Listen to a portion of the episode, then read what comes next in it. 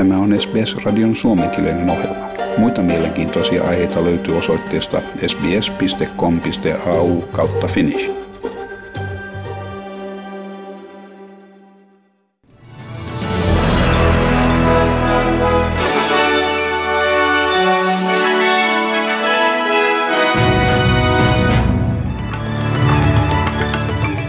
Venäjän arvioidaan käyttävän tämän viikon neuvotteluja Yhdysvaltain kanssa yrityksensä, yrityksenä horjuttaa Yhdysvaltain ja EUn välistä luottamusta.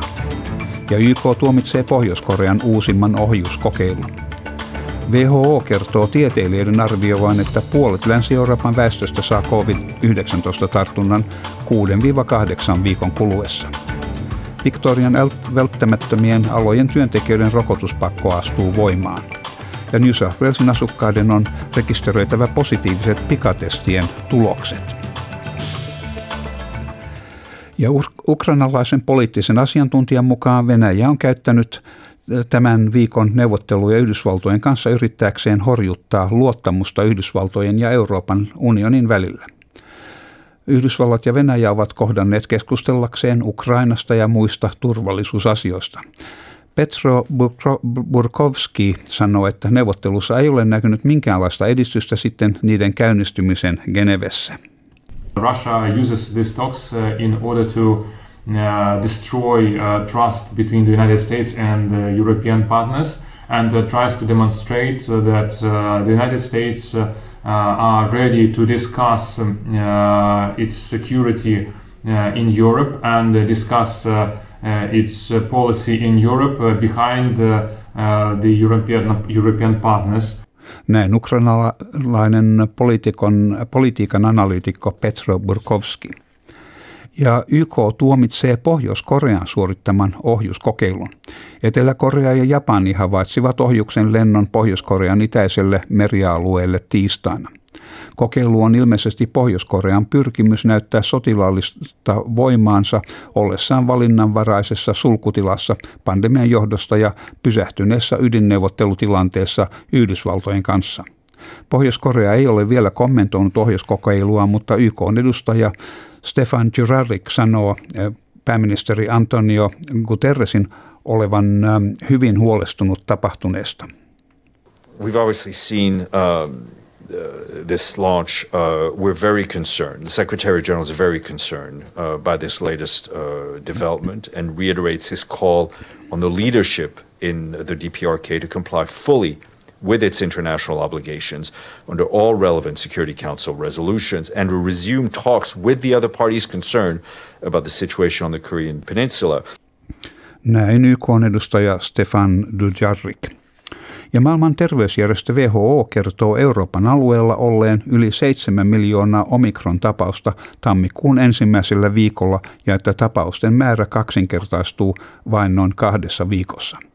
on Euroopan jaoston johtaja tohtori Hans Kluge kertoo tieteilijöiden arvioivan, että puolet Länsi-Euroopan asukkaista tulee saamaan COVID-19-tartunnan tulevan 6-8 viikon kuluessa. Tohtori Kluge kertoo olevansa erittäin huolestunut for countries not yet hit by the Omicron surge. There is a closing window of opportunity to act now and plan for contingencies. Omicron moves faster and wider than any SARS CoV 2 variant that we have previously seen.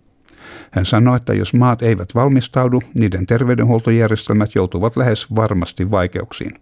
Tohtori Kluge kannustaa maita omaksumaan maa- maskipakon sisätiloissa ja esittämään rokotusohjelmansa ensisijaisen asettamaan ensi rokotusohjelmansa ensisijaisen tärkeään asemaan, mukaan lukien tehosten rokotukset varsinkin haavoittuvaisten kansalaisten kohdalla.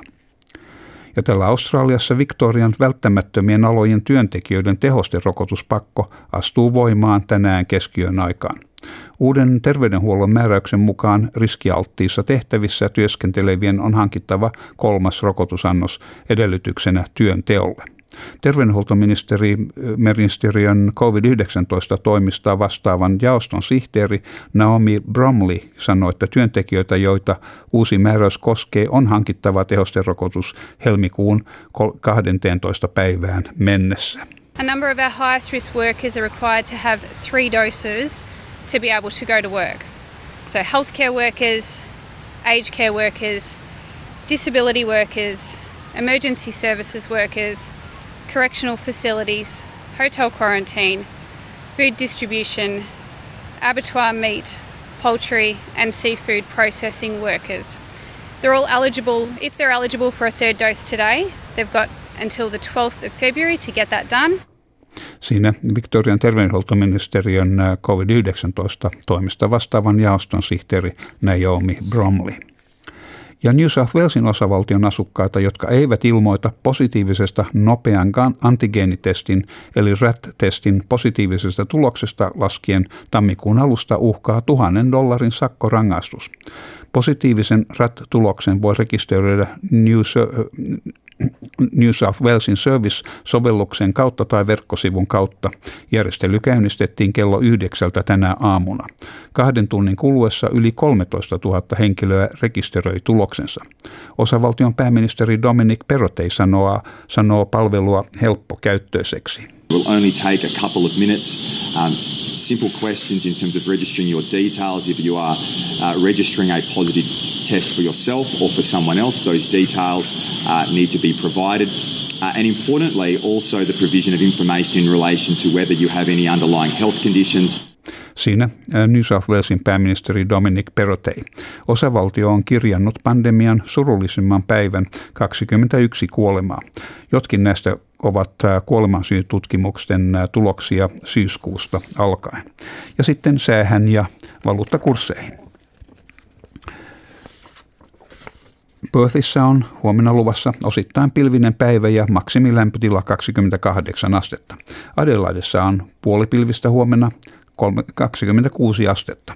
Ja Melbourneissa on luvassa kostea, mahdollisesti ukkos, ukkossäätä 31 astetta. Ja Hobartissa on luvassa pilvinen päivä ja siellä se maksimi on 23 astetta. Ja Kensissä on luvassa puolipilvistä ja 33 astetta. Ja Darwinissa on luvassa sadekuuroja, mahdollista ukkosta ja 31 astetta. Ja Helsingissä tänään on luvassa luntaa tai räntää, maksimilämpötila plus kaksi astetta. Se taitaa olla vielä nollan puol- alla, alla aamulla, mutta sitten päivän mittaan lämpenee. Ja Australian dollarin kurssi on 0,63 euroa ja euron kurssi on 1,57 Australian dollaria. Ja siinä olivat tämänkertaiset uutiset.